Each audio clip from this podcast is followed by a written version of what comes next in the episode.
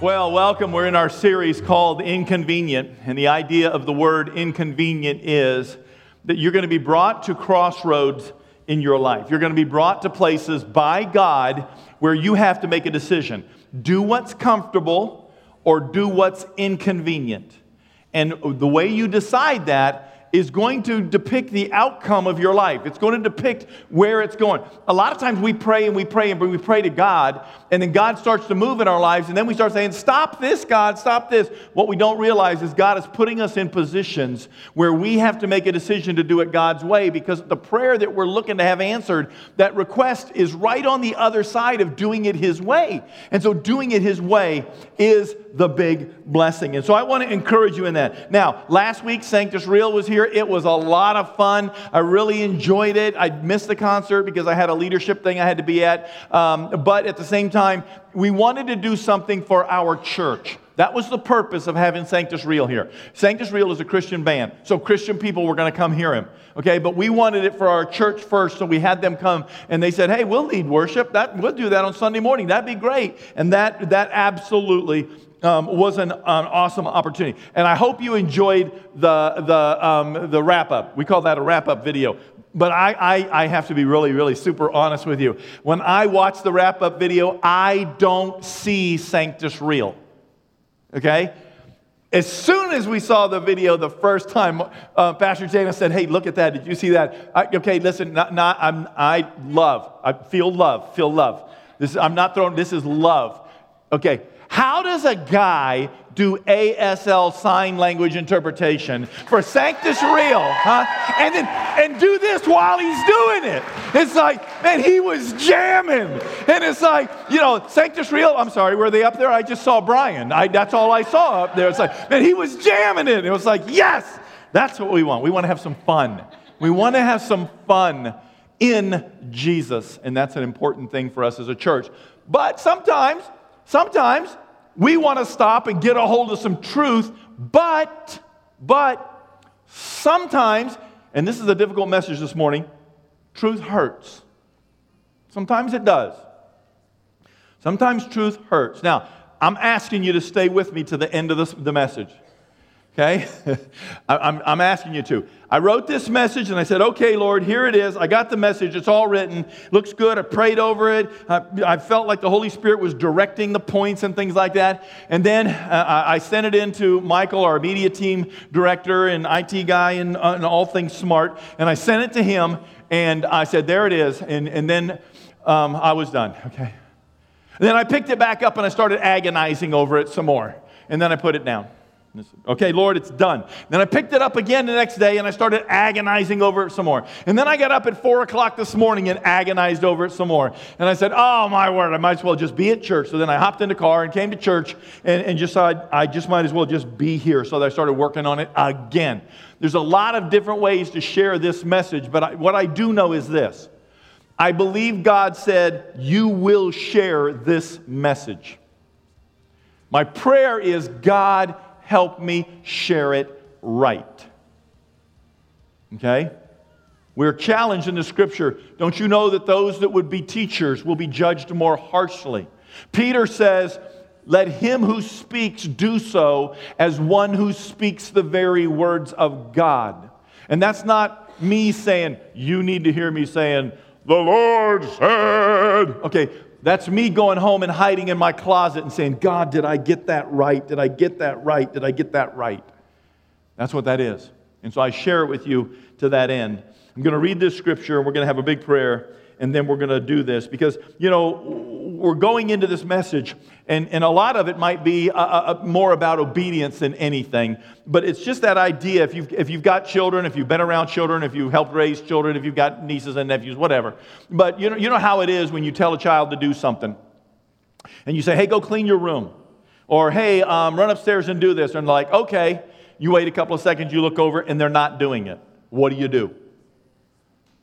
Well, if you're a normal parent, you start counting right? So you're not teaching your children obedience, you're teaching them math. One. And they look at you like, what? Two. I told you. Don't let me get to three. And if you're a really wimpy parent, like most of you, two and a quarter, because you don't want to deal with it. You don't want to do it. And so you're like, oh, please catch on before I get to three because I don't want to have to. And listen, I'm just going to tell you right now, we raised our children with corporal punishment. Okay, if that offends you, I, am sorry. I'm, I'm a big fan of corporal punishment. Sorry. I do not believe in beating children. Let me be serious about that. But I will spank one of my children's behinds if I could reach it anymore, if they couldn't take me down. I would still whoop their behind if I, could, I, I was strong enough. Okay? You don't have to do it that often, but, but I'm not opposed to that. So, you know, when, when we're dealing with children and we're saying, hey, we have to understand this, we can correct them now or law enforcement will correct them later. How do you want to do it? Okay? I'm just saying. I'm just saying. It's truth. Okay? It's truth. Okay, now, having said that, you know, we as parents, you know, we're kind of in this delayed obedience is still disobedience, and you need to get a hold of that. That's a Dr. Dobson quote from the early 80s, okay? And I know things have changed since then. But anyway, I wonder how often, I wonder how often God does that to us. Hey, I want you to do this. And we're like, sure. And he goes, one, I don't think he counts. I'm just going to be honest with you. I don't think he counts. I think if you're raising children today, the smarter thing is to go, one. And when they look at you, like, what? You say, hey, I, I asked you to do this. When they turn away, you don't go to three, you just go to one. And the next time you go one, they're like, I'm going, I'm going, I'm going, I'm going, I'm going, I'm going. You know? And again, I'm not talking about beating children. I am not talking about that. I am talking about appropriately correcting disobedient behavior that comes from a rebellious nature inside that you were born with. And you remember it when you were a kid, and it's there.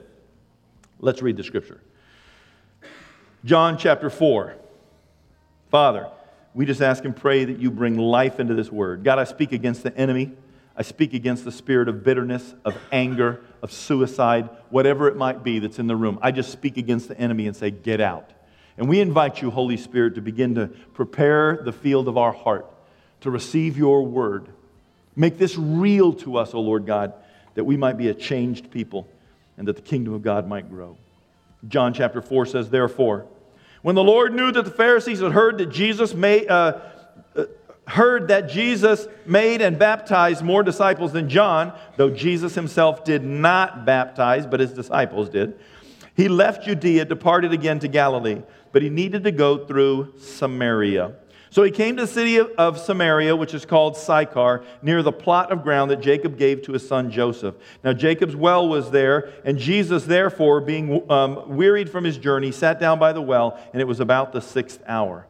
A woman of Samaria came to draw water, and Jesus said to her, Give me a drink.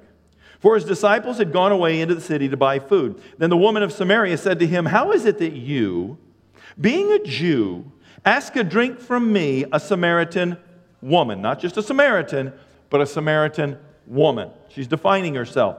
For Jews have no dealings with Samaritans. John, John is explaining to you and I Gentiles that Jews don't have anything to do with Samaritans. And Jesus answered and said to her, If you knew the gift of God and who it is who says to you, Give me a drink, you would have asked him, and he would have given you living water. And the woman said to him, Sir, you have nothing to draw with, and the well is deep. Where do you then get this living water? Are you greater than our father Jacob, who gave us the well and drank from it himself, as well as his sons and his livestock? And Jesus answered and said to her, Whoever drinks of this water will thirst again. But whoever drinks of the water that I shall give him will never thirst, but the water that I shall give him will become a fountain of water springing up to everlasting life. And the woman said to him, Sir, give me this water that I may not thirst nor have to come here to draw. And Jesus said to her, Go call your husband and come her, come here. Now, up to this point right here, I'm going to stop for just a second, okay? Just like I did before. Up to this point right here, we're dealing with a social situation. We are not dealing with her as a specific person. We're dealing with her as a Samaritan, which means she's a half Jew. The Gentiles still see her as an unclean person. As a matter of fact, they see the whole area of Samaria as unclean. So they go across the Jordan River, come down, come back into um, Judea, and whenever they take a trip, they don't come straight down through Samaria. They avoid it because it's so unclean, they're not going to have anything to do with it. Okay, now that's just the picture. Okay? I want to focus on the manner in which, and this is what I want you to focus on the manner in which Jesus interacts with the woman. Maybe not exactly what he says to her or how she responds, it's the manner in which he does. Because I want to talk about truth and obedience today as Christian people. Okay? I want to talk to us about that. Buckle up okay? I, I, I want to talk to us about this, okay? And so we've got this picture, and Jesus is just dealing with her nominally. The story's just going along, and here we are. Can I have a drink of water? Can we do this? Can we do that? And it's all good, okay? And then all of a sudden, here we come. We're keeping the spotlight off of people. We're not shining the spiritual spotlight down on people until Jesus says, Go call your husband. Now, he's shining a spiritual flashlight down on top of her. And the woman answered and said, I have no husband. You see what she's doing? She's trying to keep the light off of herself. Don't go there. Don't open that closet in my life, God. All right? Don't do that. And she's answering. Look, look, look how Jesus responds to her. And Jesus said to her, You have said, Well, I have no husband. For you have had five husbands, and the one whom you now have is not your husband, but you spoke truly. And what Jesus is saying, way to split that hair. You know how you are sometimes. When we're in conversations with people and we don't want them to know the truth, we start splitting the hair so that we can say the truth without revealing the truth. So she splits the hair. I'm not married. And Jesus says, You're right. But you've been married five times before and you're living with somebody right now. Let's deal with it. Yeah, you're right. You can split the hair, and I want to celebrate that you know exactly what you're doing. I want to celebrate that this is the situation. I want to do that. Listen, I don't want to talk about living together. That's, I, that is not the message today. The message today is the way in which we interact with God and we start splitting hairs so that God will not look in the closets of our life. That's what I want to talk about. And so we have this picture, and Jesus celebrates the woman, but calls her out at the same time. And the woman says, Okay, let's get the spotlight back off of me. I think you must be a prophet. well, if that doesn't puff you up and make your ego go, Yeah, I must be. Yeah, yeah I think you might be right. Look at what's going Jesus didn't do that, okay?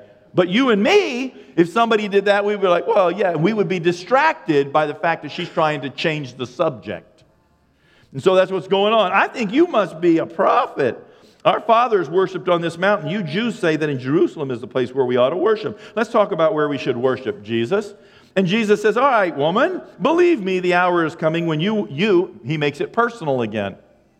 She takes the spotlight off of him, he puts the spotlight back on her. Okay, you say we as Samaritans have to worship here. And Jesus says, Okay, but you worship he makes the spotlight right back on her.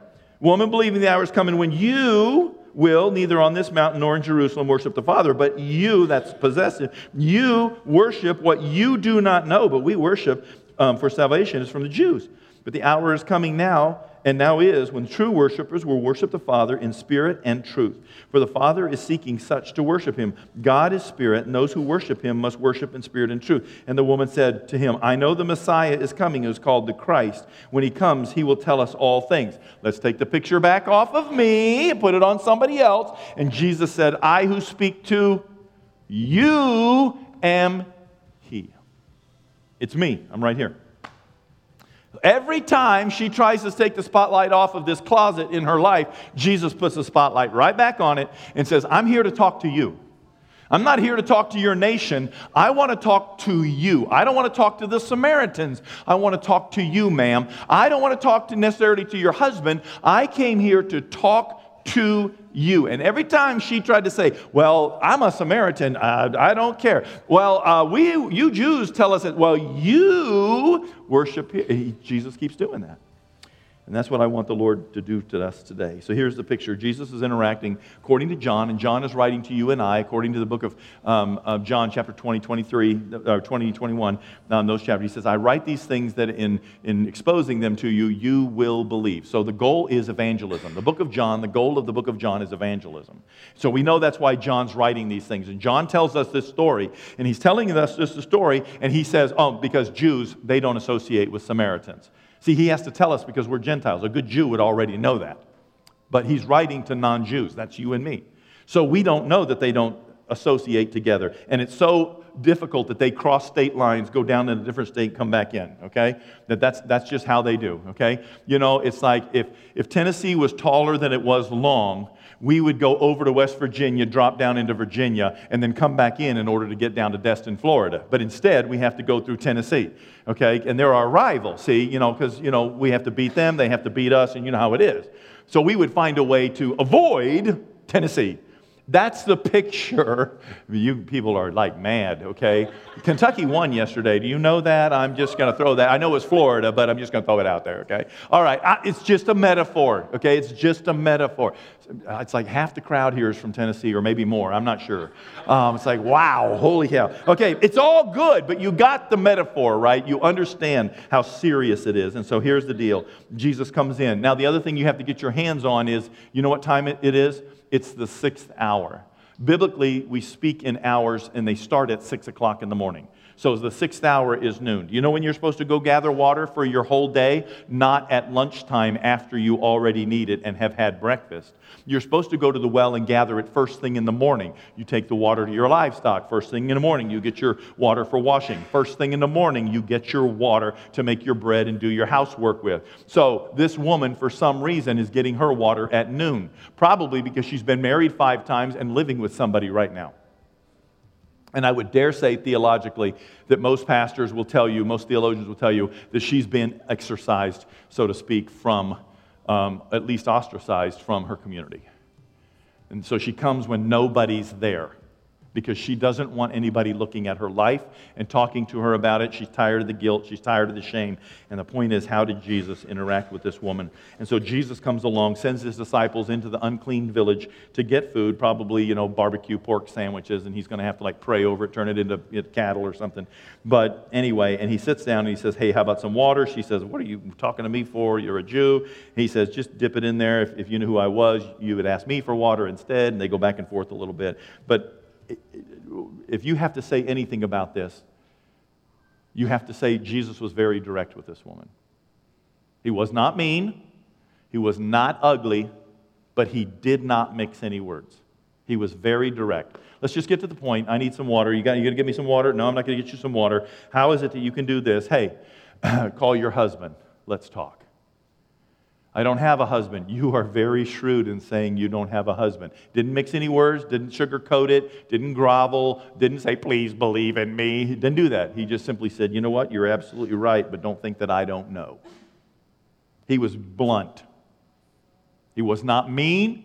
He was not using his authority with a hammer, but he was direct. Look at that. You're the Samaritan woman. Whatever your sin is in your life that you've been trying to hide from all of us in this church, you sit down, and in walks this guy in robes, and he sits down right next to you, and he says, Woohoo! Hey, can I have some of that bottled water? You say, No, get your own. If you were a good vineyardite, you would have come in with a, a bottle of water, and I wouldn't have to go get you a bottle of water. And he says to you, Well, if you were a good Christian, you would just pray over that and multiply the bottle of water, and it would be great uh, because your Jesus did that. And he would go back and forth. But then all of a sudden, he begins to expose your sin. And he doesn't do it because he's being mean and nasty, and he doesn't say, well, he just simply says, hey, call your husband. Let's talk about your sin. And she says, Ooh, I want to keep that closet shut. And she begins to work at it as hard as she can. He was very direct. He called her out. He shined his light on her sin and her incongruity. I didn't buy this sermon. I just wanted to say incongruity. Some of you are going like, he would never use a word like that. He doesn't even know what that word means. Yes, I do, okay? but I just was thinking about it this past week, and I thought I want to throw it into the sermon and sound smart a little bit. then when you throw one word in like that, people are like, he's not smart. He just threw that word in there because he doesn't use words like that. But incongruity, he shined his light on it. Jesus, uh, Jesus just spoke what needed to be spoken. She was being careful not to interact with society. She went to the well when nobody was going to be there because she was tired of being looked at, talked about, whispered about. She was being so careful. And then Jesus comes up and then exposes her sin. Why would Jesus do that? Why would Jesus do that? Because a lot of times we think that Jesus is this wimpy, oh man, he's so super nice. And if you were here last week, he's just the big Clifford, the big red God, you know. He's just that kind of a God. And he's just, why? Jesus was, that just sounds mean when you say that, Pastor Joe. It's not. mean to share the truth. It's not. Stay with me to the end. Stay with me to the end. We have to remember that God is longing for people to be restored, and you're not going to be restored if you're not called out in your sin. If God does not shine a light on our sin, we will not be restored because we'll continue to hide it. God is here for the restoration of his children. He wants us to be restored as his children, restored to righteousness, restored to the family, restored to eternity, restored to a full life, restored into uh, the community of faith. He wants that. But we, we are so busy thinking he's all lovey dovey and good, and he sat down next to this woman, and he just probably said all kind of nice things to her, and it doesn't look like that to me. It looks like he was, boo, straight to the point. Let's talk. I want you restored. I want you healed. I want you whole again and he called her out. Real quick, Jesus is very aware of this woman. Very aware. You think Jesus isn't aware of you sitting in this room? He's not like aware, like, I see you. He's not aware like that. He's aware, like, hey, I was waiting for you. I see you. I came and I sat down at the well because I knew you would come. See? It's that kind of He's aware of you. Jesus is aware of you. Jesus deals with the truth in the moment. Even though the scripture says that Jesus is God, and it says in the beginning was the Word, and the Word was with God, and the Word was God, and through all things, or through him all things were made, and without him nothing was made that has been made. That's John 1 1 and, and following. Okay, we know that he is God, and even though he laid down the law, we know that in another situation he set aside the law because he wanted to deal with this person right here. He literally set aside his law and said, I'm not going to do that. I want you to know that I'm not here to condemn you. So we know that He's very aware of the truth in the moment. We can't hide it from God. We'd like to as little children. We really would, but we can't. And I, know, and I like that the last thing that, that I want to share with you in this little snippet is Jesus doesn't excuse the woman's sin nonetheless. The fact that Jesus interacts with you does not mean he's just going to excuse your sin. He will forgive your sins. As soon as you confess your sins, John says that he is faithful and he is just and he will cleanse us from all unrighteousness. And that's all it takes is for us to own our sin and say, God, you're absolutely right. I've, I've been married five times, or I've stolen two cars, or what, I cheated on my taxes, whatever it is. We know that God will forgive us, but He will not excuse it. That's not what he came to do. Excusing our sins does not restore us to God. Not at all. And we need to get a hold of this. In the restoration and the preaching of the truth for the purpose of the restoration is incredibly, incredibly important. He calls and he tells this woman, Enough is enough, because the man you have right now is not your husband. And what he's saying is listen, listen, listen. Enough's enough. You're running down the wrong road, and you think running faster down that road will get you healing. And it won't. It won't. Laying it at the feet of Jesus will. You got to operate in truth, and speaking the truth is not mean. Okay? The scripture says, as Paul's writing to Timothy, For this is a good and acceptable in the sight of God our Savior, who desires all men to be saved and come to the knowledge of truth. For there is one God, one mediator between God and man, the man Christ um, Jesus, who gave himself a ransom to all, for all to be testified in due time, for which I was appointed a preacher and an apostle. I'm speaking the truth in Christ Jesus, not lying. I am a teacher of the Gentiles in faith and truth. Paul's trying to make a point that we have got to be a people that will speak the truth. And we're afraid to speak the truth, or we do it so horribly wrong. But we've been called to stand up and stop being run over by liars and cheats and sinners. We've been called to, to say the truth in the settings that we find ourselves in, but to do it in a manner that brings glory to God. So many people think that being a Christian, we're supposed to be super, hum, super humble doormats. Don't rock the boat, don't say certain things, avoid all polarizing subjects, don't have an opinion, and never embarrass anybody. Are you kidding me? Basically, we think that the leaders and the pastors in the Christian movement are supposed to let the wolves eat the sheep. while we stand and say, Stop eating the sheep, stop eating the sheep, stop eating the sheep, stop doing that, stop doing that. That is not a good thing. I, I just, I need to tell you, I won't do that. I will not do that. Part of it is because I'm not smart enough. Part of it is because I care more than you can imagine. Not for this church, not for our reputation, for your soul. That's what I care about. So I can't compromise the truth. David killed the bear. David killed the lion. David was a good shepherd. Jesus told us to be shrewd. I wanted to write more shrewd, but the word, application word, said I have to write shrewder. I think that's wrong, but I wrote shrewder anyway. So Jesus said we have to be shrewd, shrewder than the world. I think it's supposed to be more shrewd, but it comes up with a red line under it. I don't like that. But I'm going with it shrewder than the world we've been called to be. Do you know that a good shepherd will lay down his life for the sheep? And a good shepherd has a rod and a staff. And whether you know it or not, a rod and a staff are actually weapons.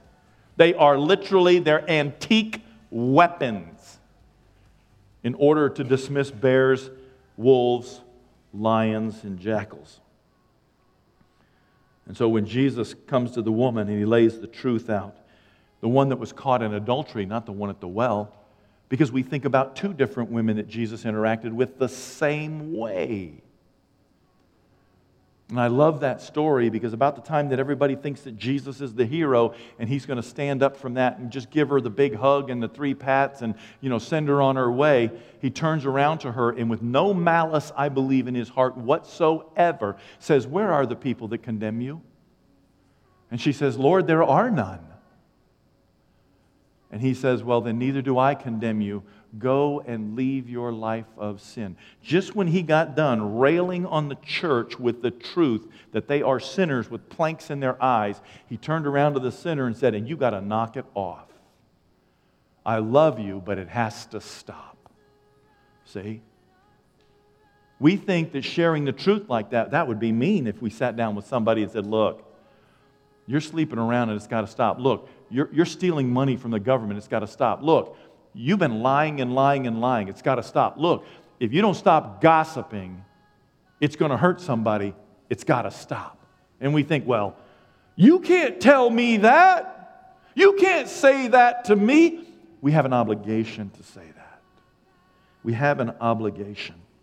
In John 8, the scripture I was just speaking of, when Jesus had raised himself up and saw no one but the woman, he said to her, Woman, where are the accusers of yours? yours? Has nobody condemned you? And she said, No one, Lord. And Jesus said, Neither do I condemn you. Now go and sin no more. When you heard me say that Jesus set aside the law that he had created from the scripture in John 1 1, that's where he did it right there.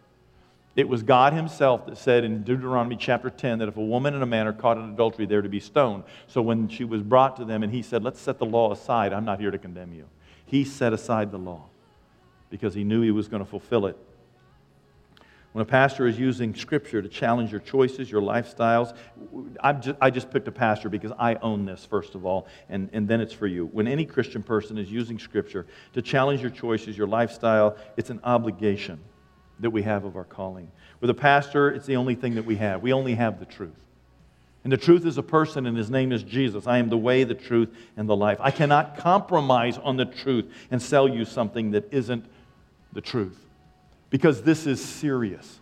When I meet Jesus, I will have to look him in the eye, and he has made it perfectly clear that I will be held accountable for every single word and the manner in which it was spoken. And if we begin to bend and twist the truth because we're afraid of hurting somebody's feeling, then we are selling Jesus out. If we choose to close our mouths and sit down and not stand against what's going on in the culture that's immoral and sinful, I'm not saying try to make the, Christ, the nation a Christian nation. I'm just going to tell you right now, we can have this discussion. It wasn't before, it won't be again. God is calling a nation of Christian people from all nations of the world. He has not selected one nation in the world to be the Christian nation. He's still dealing with Israel and he's got them over here. But I'm telling you, I live with a PhD in early American history. Okay? They weren't Christians. Deists, a lot of them at best. I'm not saying there weren't some Christians. We can have that discussion later. What I'm saying is, we introduce people to the truth because it's the truth. And it does not matter to me what they legislate. If they legislate immorality, I still have an obligation to say, this is what the Bible says. Not as a political platform. I won't go there, not interested. We threw a man out this morning. I'm, I'm sorry we have to say that. Literally had to have a law enforcement official walk him out the door and then file paperwork that said, don't ever come back because you're all going to hell because you didn't vote Republican. Yeah. So, first service. And he didn't do it quietly. He was screaming, he was yelling. Two weeks ago, he was doing the same thing. A week before that, he was doing the same thing, and we had to deal with it. You're all liars, you're all cheats, and none of you are Christian because you don't do what he says. It just, it, it, listen, he's not in his right mind, okay? It, it's not a political statement that I just made to you. He's just not in his right mind. But we had to take steps because I'm here to protect this church. I'm here to protect these people. I'm here to move forward in what God has called me to do. This is what I get to do. If I start compromising on the truth, let me ask you a question where would it stop? Where would it stop? I'm going to make some statements.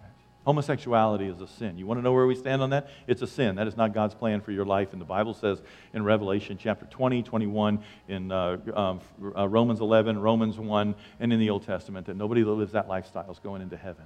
It's not going to happen. I have to tell you the truth. Because if I don't, you might die in your sin. I can't do that. Listen to me. This church will always stand as pro life. Killing unborn children is, is, is immoral. It's absolutely immoral. Jesus said, I've come that you might have life. You can stop right there. That's why he came. This is not a political statement. This is the same statement they made against nations uh, back in Jesus' day and before that were sacrificing children to Molech. We don't do that. We believe that children and life both are a gift from God. We believe that here. And we will continue to stand and die on that platform if we have to. Not a political platform. We're walking with Jesus, and we're standing right there. I cannot compromise, or where would it stop? And then when we get to hell and you look at me and say, Joe, you lied to me, then what? Man. So we can, as pastors, introduce the truth. Then we can introduce you to the truth. Then we can get you to accept the truth. And then we invite you to surrender to the truth. Remember, truth has a name, and his name is Jesus. And then from there on out, we want to bring the truth to bear on your pain and your sorrow and your celebrations and your victories. But it's the truth. And we do it with the Word of God. And we do it by sharing the Word of God. And we do it by saying, but this is what God says. And no, that doesn't work. And when people say, well, that's mean, that is, uh, you're just being ugly to people. No, I'm just telling you there's a train coming and you're going to be hit by it. And it is not wrong for me to say there is a train coming and you're going to be hit by it. That is not wrong. It is right to say gossip is a sin. A negative attitude that breeds divisions in a church is a sin. And people say, well, I've got church hurt. That's what they call it now, I think. I've got church hurt because what? Because somebody said that what you're doing is sinful and you didn't like it because you've only got one of two things can happen when, when, when that happens. Either you demonize the people that said it and then start church hopping, or you have to own it and repent from it. And I'm telling you, owning it and repenting from it is the easiest, most blessed thing to do because you get healed from it, cleansed from it, set free from it. Because that's what Jesus came to do, was to restore us. Paul tells Timothy that all scripture is God breathed and useful for teaching. I love that. Pastor Joe, Sunday morning, teach us the word. Pastor Joe, in our small groups, we want to learn the word. Leave that up there, please. We want to learn the word. Teach us the word. Do you see the word after teaching? Yeah. We don't like that word, do we? Well, if you're going to rebuke me, I'm going to go somewhere else. I got church hurt now. It says rebuking and correcting. Not maliciously, stay with me to the end of the message. But it says that. Do you see that? The Word of God, the truth, is supposed to be shared so that people will be rebuked, told to knock it off, stop it, you're, you're spreading lies, and correcting them so that their theology is right, so the kingdom of God will move forward. And so we want to be aware of that. So, what does the Word of God say? Those are our questions. This is what I pose to you. Well, let's, let's finish reading that one. Sorry. Um, I'm hanging them up back there. Rebuking, correcting, training in righteousness, so that the servant of God may be thoroughly equipped for every good work. It's an ongoing growth process that we're in. We've never arrived. So the question that we pose is what does the Word of God say and how shall we live? And I want to share these things with you, and I'm going to get down from here. When Jesus tells us to do something, he means it. He does. He means it. Do you think he means it? He means it. The scripture says in 1 Samuel, but Samuel replied, The Lord is speaking to us through Samuel. Does the Lord delight in burnt offerings and sacrifices as much as in obeying the Lord? To obey is better than sacrifice, to heed is better than the fat of rams. So when Jesus says, I want you to open up your homes to a stranger, do you think he really means that? When Jesus says, I want you to love the orphans, do you think Jesus really means that? I say yes. But guess what? It's inconvenient, isn't it? It's difficult, it's hard, it's expensive. But it's the right thing to do. Let me let the stones tell you what it looks like. So I was a foster child when I was younger. Um, me and my brother and my sister were taken for 18 months into care. So I've always really felt like a pull to fostering um, and adopting. I always talked about adopting when I was a kid. I came into it kicking and screaming. Yeah. uh, she's the numbers and the statistics about like how many kids are in the system and like how many don't ever go back to their families and they need a forever home. It was just like, okay, I'm a tearful, blobbering mess. We we got to see this through and see where this leads us. But we we had promised that we would pray over every call. That was our thing, and that was something that a family that fostered before us, when we had spoken with them, they were like, "That's the biggest thing. Like, even if the call's outside of what you said you wanted, pray about it and listen for what God has to say. And, you know, He'll let you know if that's the call you're supposed to take. And they called us and they were like, he's two and a half. And I was like, oh, I've got to talk to my husband. And she was like, well, he has red hair. And I'm like, well, I'm going to start praying. And so I'll call my husband and make sure he's praying.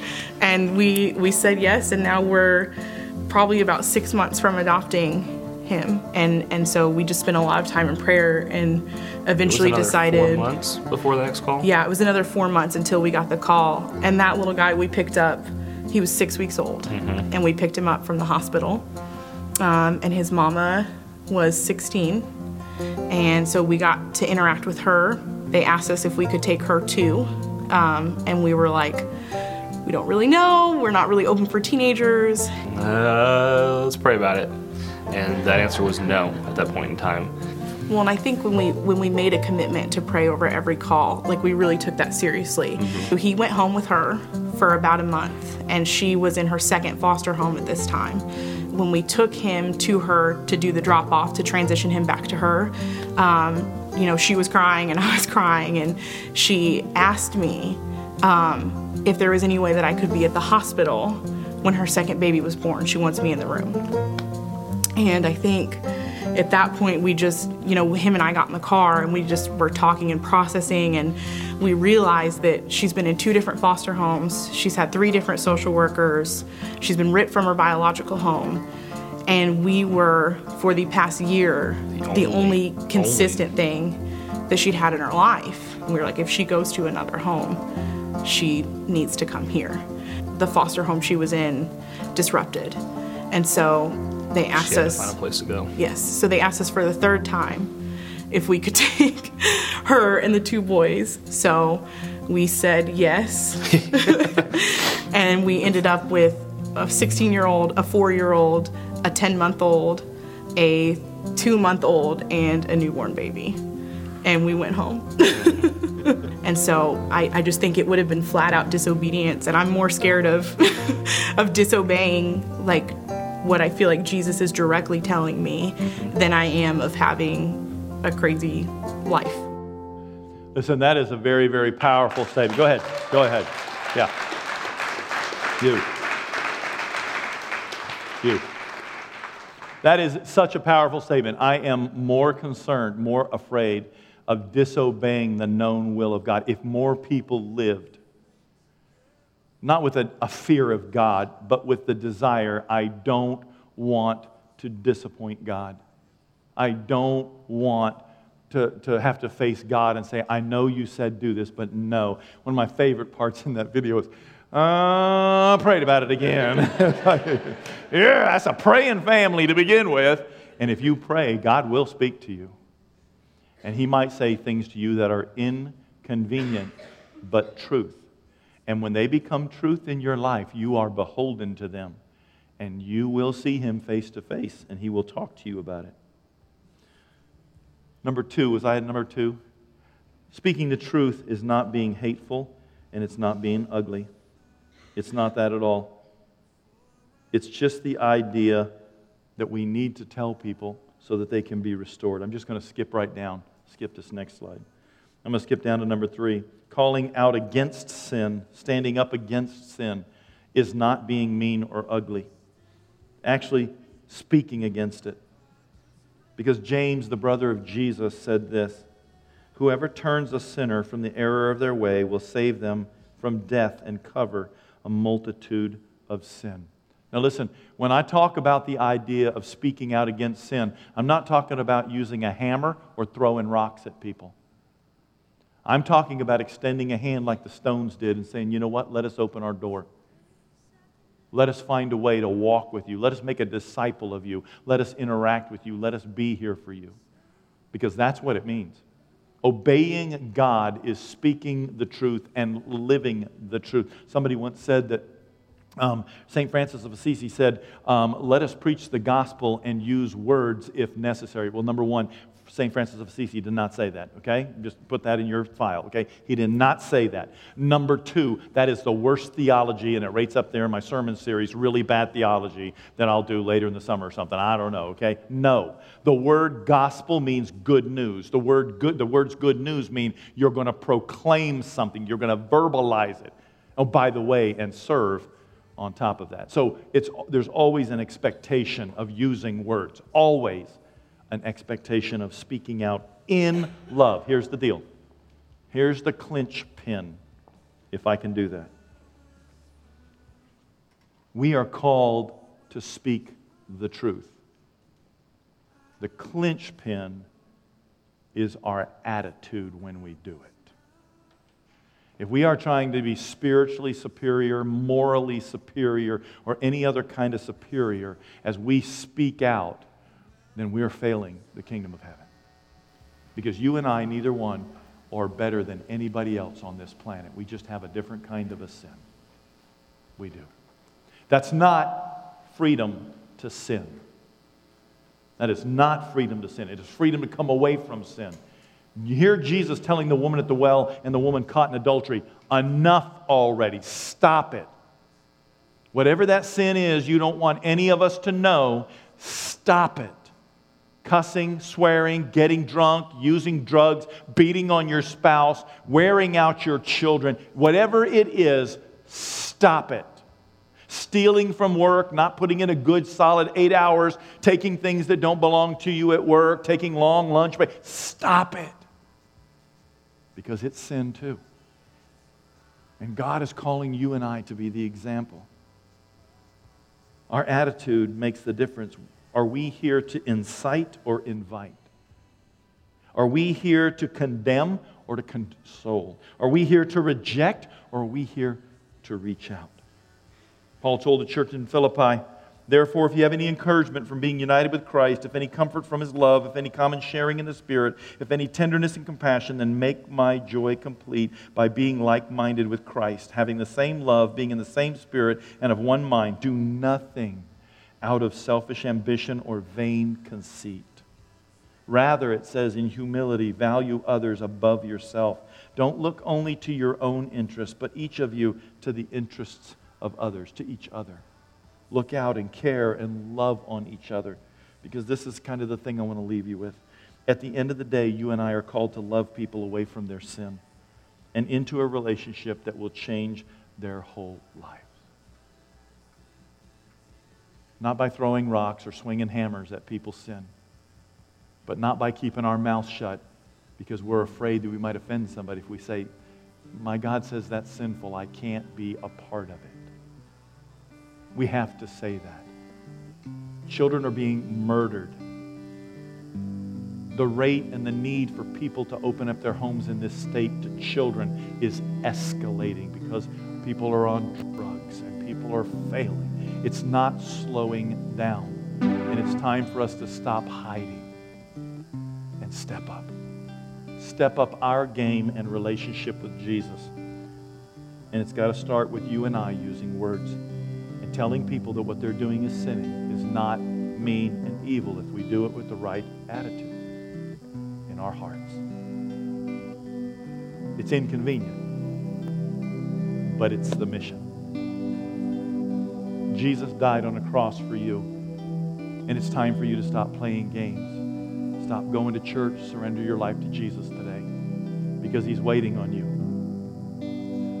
You've been waiting a long time, and it's time today. It's time for you to be restored. You don't think anybody knows about the sin that you're involved in right now. But listen to me, it doesn't matter if anybody does. God does, and He's not condemning you. He wants you free from it, He wants you healed from it. Stop pretending everything's okay when it's not. He loves you, He's not mad at you. It's time for us to clean up our act, straighten up our language a little bit, and at least grow in holiness, which is a journey and begin to act like little Jesus is on, on the earth. Open up our hearts and our homes to the people around us because Jesus died for them. Where are you in this story? These people are up here to pray for you. It's time for you to surrender. Come on up here, and they'll lead you through that. It's time for you to lay it at the altar. Come on up here. Is it a bitterness? Is it a hurt? Is it an anger? Is it something you've done? Just leave it here today. Don't take it home with you. Leave it here with Jesus. He died for it. He's got no condemnation for you. And you're not fooling him in any way. So you might as well just tell him. Because he loves you. He loves you desperately. Please don't hear me throwing rocks at you. I'm not. Joe Wood is a sinner, struggling in the net of Peter to grow in the grace and the knowledge of God. And I heard this for me before I ever heard it for you. But I'm going home washed clean. How about you?